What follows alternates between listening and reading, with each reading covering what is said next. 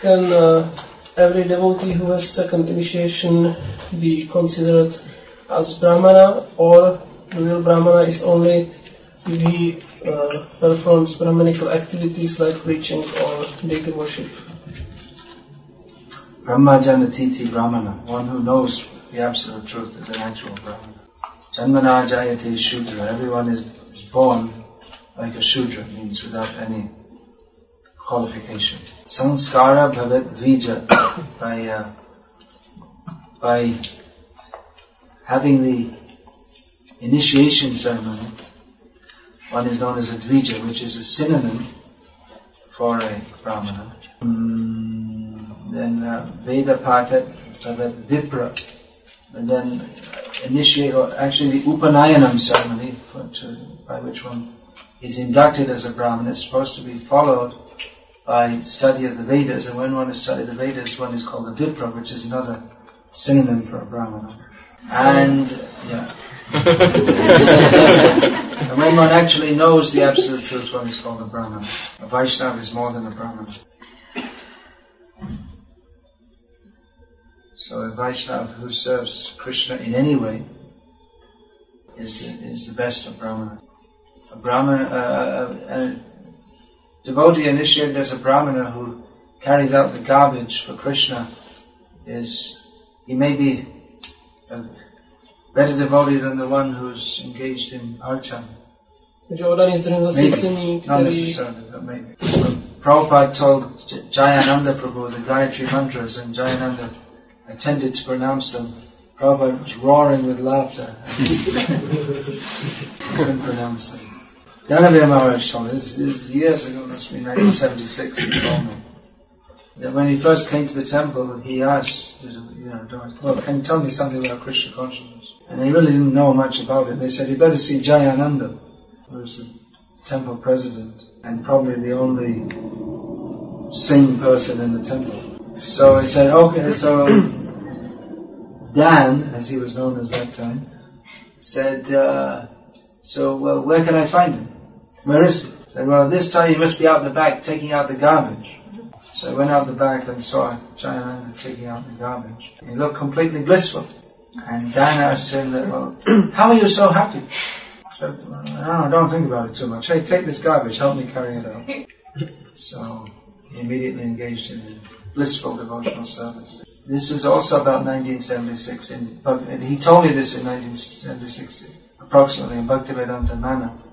And uh, at that time there was one devotee living there who was very soft-spoken, very cultured, very Brahminical by nature, Bhumadev Prabhu. so he told me that one day the town president asked him to take out the garbage, which wasn't expected of him. That was because you know he was a senior devotee and well respected and very Brahminical by nature. So Bhumadev Prabhu me, said, okay. President said, it's alright, you don't have to take it out.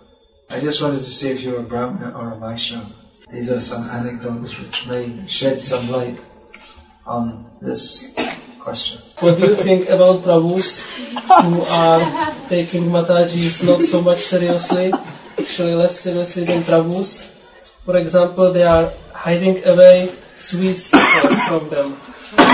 They don't want to share sweets with them and prasadam is distributed for Prabhus and Mataji. They're hiding it from them?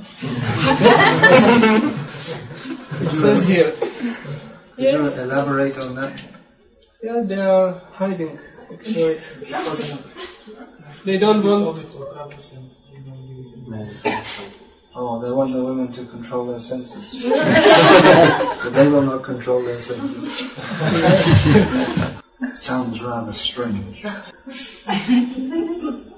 No, obviously the prasad should be shared out fairly. That's just, uh, sounds like they're uh, greedy to enjoy prasadam. We should always remember that we are to honor prasad. We are not the, Prabhu means we're not the Prabhu of Prasadam. Devotees shouldn't think, I am Prabhu. I should always think I'm servant. Of all the devotees, it's a mistake to think that the devotees in women's bodies are in any way less than those in male bodies. Although there's some social difference in behavior, we have to respect all devotees.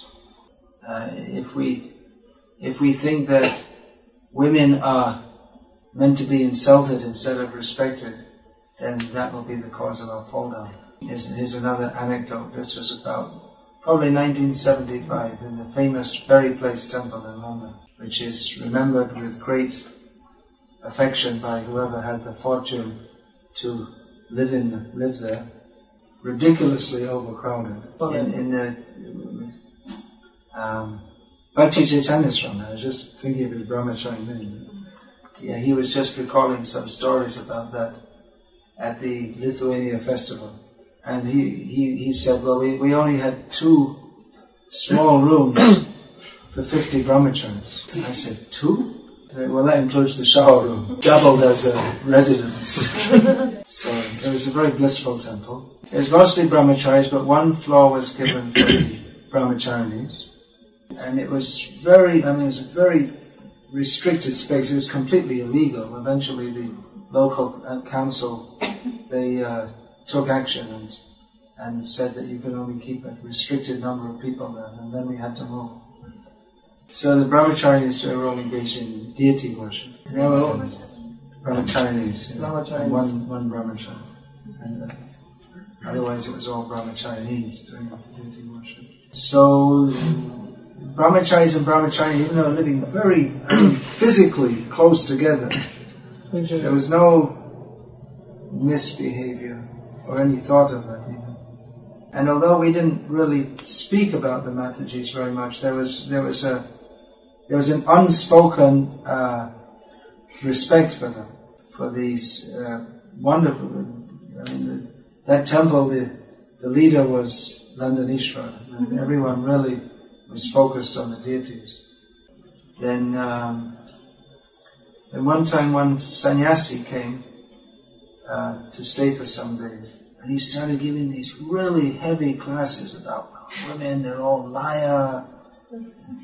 And then at, at, the end of one really heavy class, one of the brahmacharis asked, well, are we supposed to respect women as our mothers? He said, no. you should see them as tigresses coming to suck your blood.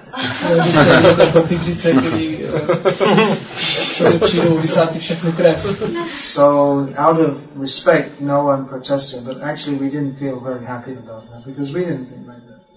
Well, shortly after he left London Temple, um, he actually fell from his sannyas vows and got married unfortunately, but you know. So that that was uh, probably a result of his you know imbalanced attitude.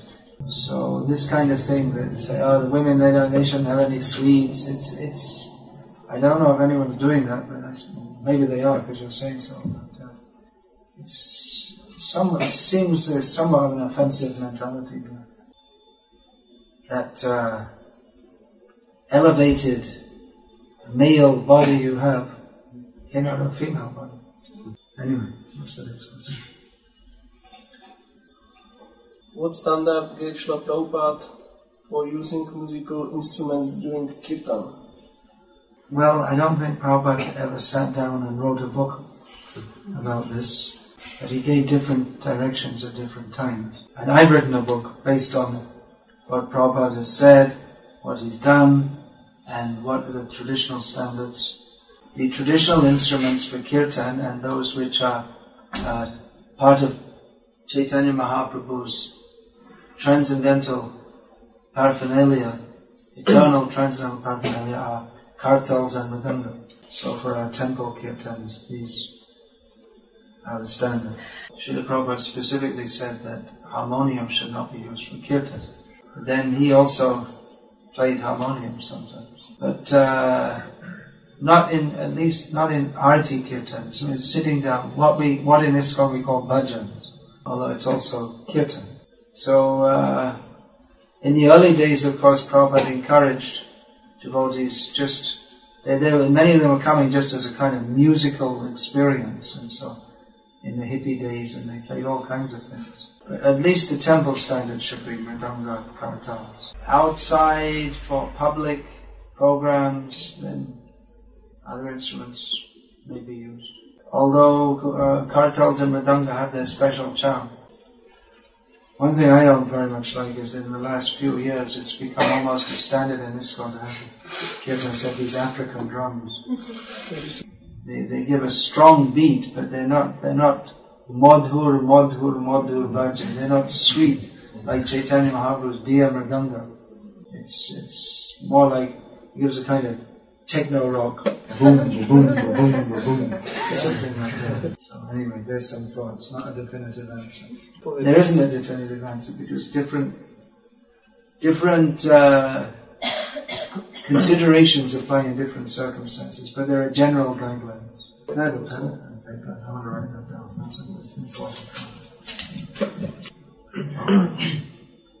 yeah. Please ask. You could please explain different uh, stages of consciousness, like annamaya, pranamaya, jnanamaya, etc.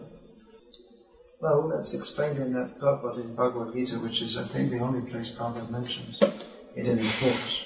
Uh, the, the, first stage is one, one which is just uh, concerned with food, and that's annamaya, and pranamaya, and one become, becomes uh, aware of other persons also. Then uh, Gyanamai is, or persons or other living beings, not just, yeah.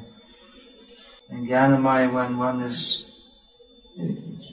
interested in knowledge, then uh, Vijnanamaya, which means uh, realization of the difference between spirit and matter. And Anandamaya being situated in one's uh, original blissful spiritual position. This is mentioned in one uh, Chandogya or one of the Upanishads. I heard that the deities of Gaura-Nitai should not be placed higher than Radha Krishna. Is the same rule true also for picture of Radha Krishna, like for example here in the temple? And in many temples, yeah, actually it's true.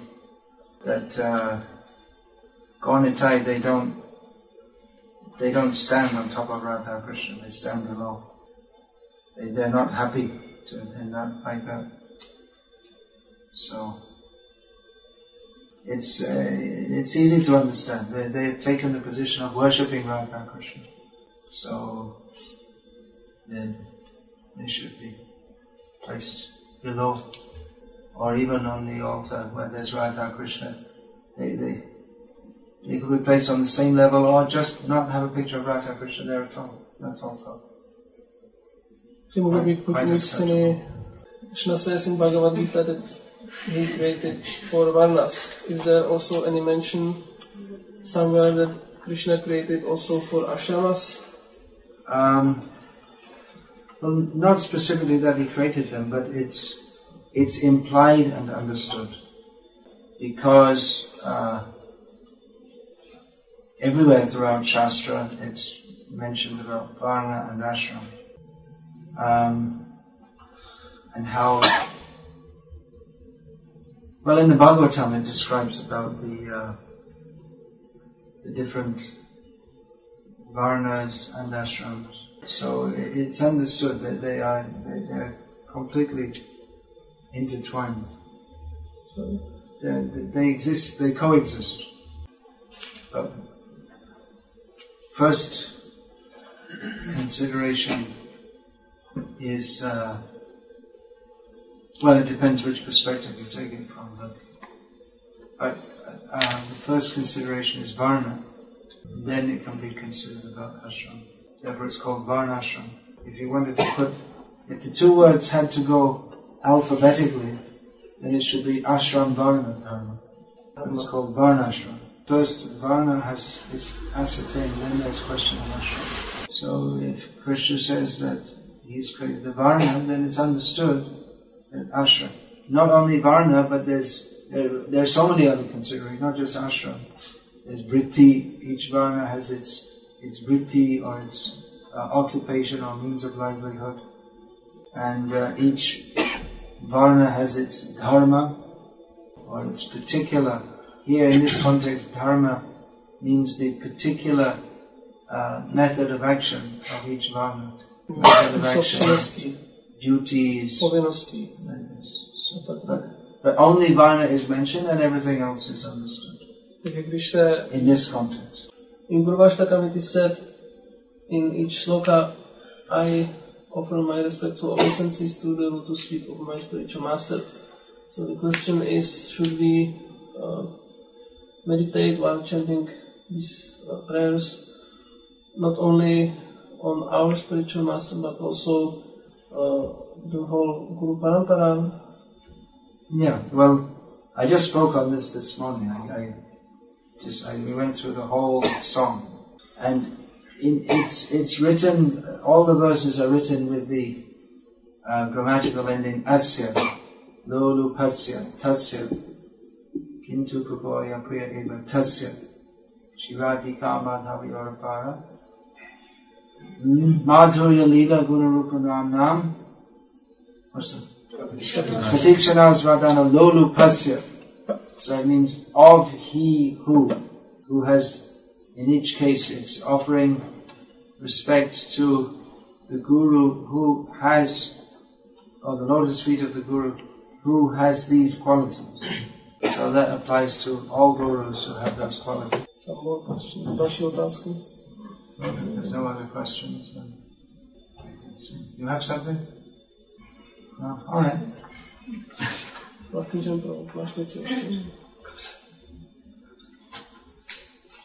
I have one question now. Yeah, please ask. Related to, to the question uh, regarding the picture of Radha and Krishna standing below Gaunitai. And just it came to my mind, what about Lord Nrsimhadev and Shalagra? Yeah, yeah, yeah, yeah. All the same category. Because Gaunitai have placed them as wor- placed themselves as worshippers, not not worshipped by. Oh, there's a spelling mistake.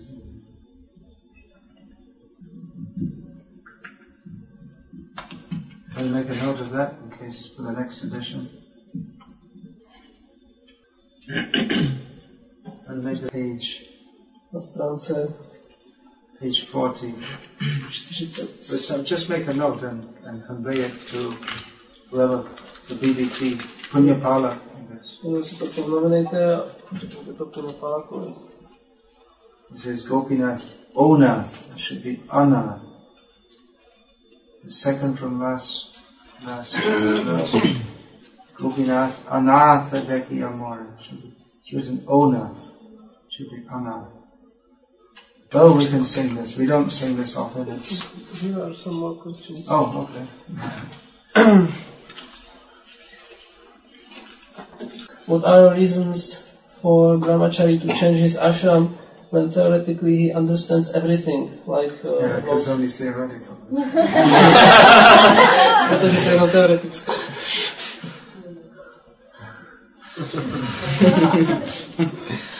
You gave the, you gave the word.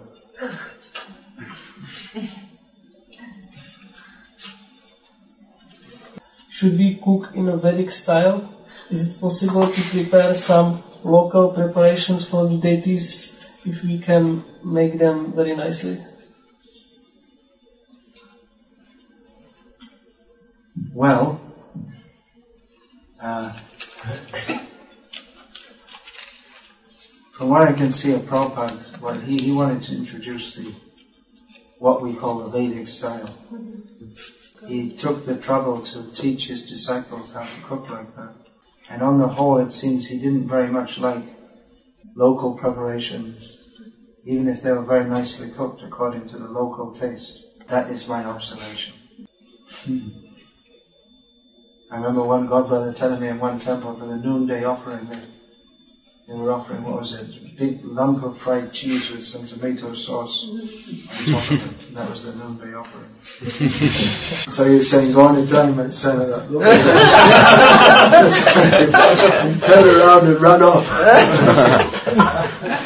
Should we uh, be, uh, how to say, have a self-esteem or is it a certain manifestation of false ego? Self-esteem. You should think good of yourself. Oh, you tell me who teaches that? He charges you $500 to teach yourself to look in the mirror and say, I love you. Who's that? Tony Robbins. Tony Robbins. Well, our Vaishnava philosophy is that uh, Jagai Madhai Hoite Muito Papishta Purishe Kito Hoite Muishe Logishta Jay Mora Nam Shune Tara Punna Koi Jay Mora Nam Loi Tara Papa Hoi which means that uh, I am more simple than Jagai and Madhai and more insignificant than the worms in stool. Anyone, simply by hearing my name, and someone who hears my name, their pious activities diminish. And anyone who says my name becomes sinful. So this is our self-esteem. this is what Chaitanya Mahaprabhu taught us. I was just listening to a class by Gopiparanadhana Prabhu, who uh, translated this Brihad Bhagavatamrita, which takes us from a journey to the material world step by step all the way up to Vrindavan. So he was analyzing that the, the qualification for entering Vrindavan is utter humility. So this self-esteem, I am very great, that is what is required for a demon to operate in this world, thinking that I am great. But a devotee should have confidence, not self-confidence, but confidence that I am at the lotus feet of Krishna and I have to serve him. I have to act as within this world for his pleasure. A devotee's humility is not that he crutches in the corner and doesn't talk to anyone and, and feels shy, that he can be very powerful, preach the message of Krishna. That is his humility, to follow the order of Krishna preach Krishna consciousness. This topic is just is actually several of these topics about Brahmanas and Vaishnavas and the humility of a of an aggressive preacher. These are discussed in uh, two of the many topics discussed in detail by Srila Bhaktisiddhanta Saraswati Thakur, which, are, which are going to be featured in my book, which is coming out soon. Yesterday you spoke that devotee should see all living beings as friends. Sometimes on the street uh, during book distribution are people nasty, so I have problem to see them as friends. Could you uh, enlighten me how to overcome this problem? Yeah, well, it, it requires uh, spiritual advancement. If you want to know more about this, you should study the the book distribution techniques of of veteran book distributors. Vijay Prabhu, Begupati Prabhu, there are several, uh, Vaisheshika, Nidra, and so on. So, uh, their technique, they don't really have any technique. They just approach people with the desire to give them Prabhupada's books. And they don't get upset whatever anyone says to them. Once, uh, someone described how Vijay Prabhu, some, he was sitting at a book table. In America, they often set up book tables at universities. And people come and look and they preach them and they buy books. So someone was describing how someone, someone walked up very aggressive and said, well, I'm a Christian and I don't believe in all these things. And about three minutes later, he walked away with a book. so I asked Vijay, uh, what did you say to me? He said, well, you know, I just remained relaxed. I said, oh, you're a Christian, that's nice. I read the Bible too. so I said, well, we're not trying to convert you, but you know, there's always something more to learn. And you know, there's many, many Christians, committed Christians are reading these books also. So you can also take one, have a look at it, see what it's about. And he was just so pleasant in the face of the Christian's nastiness that it disarmed him. There's a word to disarm someone. It means that by your, by your, to, when you disarm someone, it, well, it literally means to take the gun from their hand, but it, it has a, Another meaning that the, the, their aggressive attitude is changed by the the uh, friendly attitude of the person he's being aggressive to. So there's an example. You just think, well, you know, this, uh, maybe the person being aggressive to you think, well, you know, he's like that because he's suffering so much. Actually, it's not him; it's the covering on his soul. So it is difficult, no doubt. But if you can can remain calm when someone's being nasty to you, then uh, that is a that is a sign of spiritual advancement, which you know, take some time to develop. Did you meet Shla Govinda Maharaj and could you tell something about him? Yeah, a few times. I got uh, some inspiration from him. At one time I was in Bhubaneswar because I used to go to that area quite a lot for my research on Srila Gauravista and Saraswati Thakur. So um, one time I was in Bhubaneswar and the, the, um, the local padayatra, they used to organize local padi, and you know, in different parts of Orissa. So came back that day, right back after being out after a month, and he invited me up with him to speak something. And uh, he also had one of his disciples from England come and speak, and he spoke in Oriya, which was very impressive to me. I mean, I also speak two Indian languages, but I never thought, well, so many others could do that also. So he had quite a few Western devotees there, and he was, he was sending them out for preaching, and it's very effective for preaching in India to have Western devotees preaching, especially if they speak the some local language. So that was part of the reason I started coming to the West. Actually, I, I didn't used to come to the West. I used to stay in India all the time. He thought if some uh, if some devotees from the West can come and preach in India, that will be very good for. We, we should have more devotees from the West preaching in India. Prabhupada in 1971 said they should send 500 devotees. That's a, only, had about, only had about a thousand devotees in the movement. uh, so much less. Anyway, I travel around in the West and I don't, you know, like canvas in the temples for devotees to go to India, but it sometimes happens that some of those kind of, you know, loose and they don't know what they're doing and they're kind of floating around. so sometimes, oh, they're, they're you know, they've been doing service for some years and now they're like at a crossroads in their life or something like that. So this time, some devotees come and join our little preaching mission. So that was one time. That is some specific uh, inspiration I got from him. I see there were two prominent themes in his preaching, uh, of which one nowadays is is quite missing he would speak on what we would say high topics of Krishna consciousness, which is not forgotten. That's propagated quite widely. But he presented it that this is our worshipable goal. He, he, did, he didn't indulge in telling, you know, very intimate details.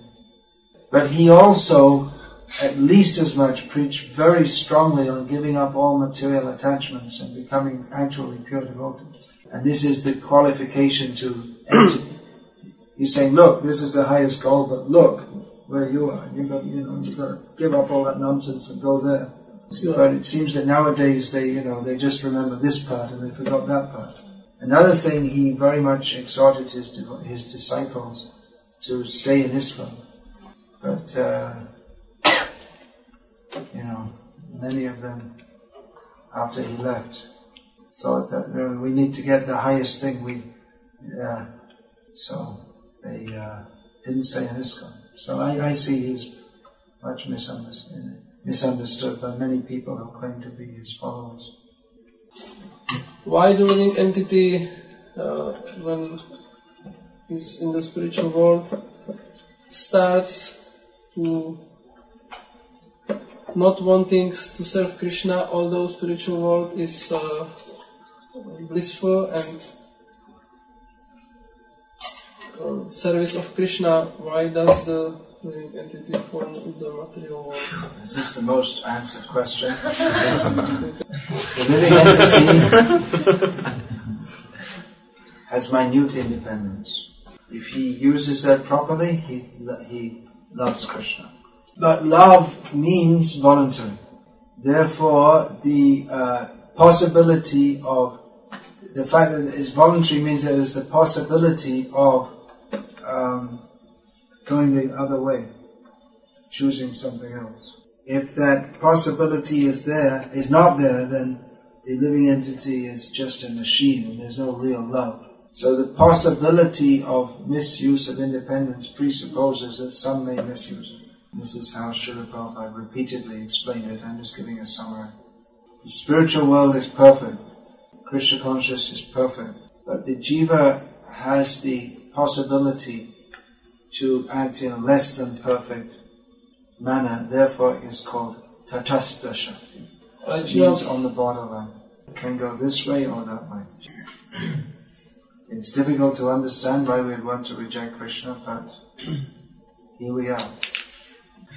This is the evidence. How to train the mind so that it doesn't rebel against service to Krishna.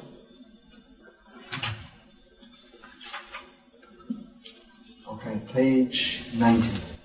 Strana 90. This is the answer.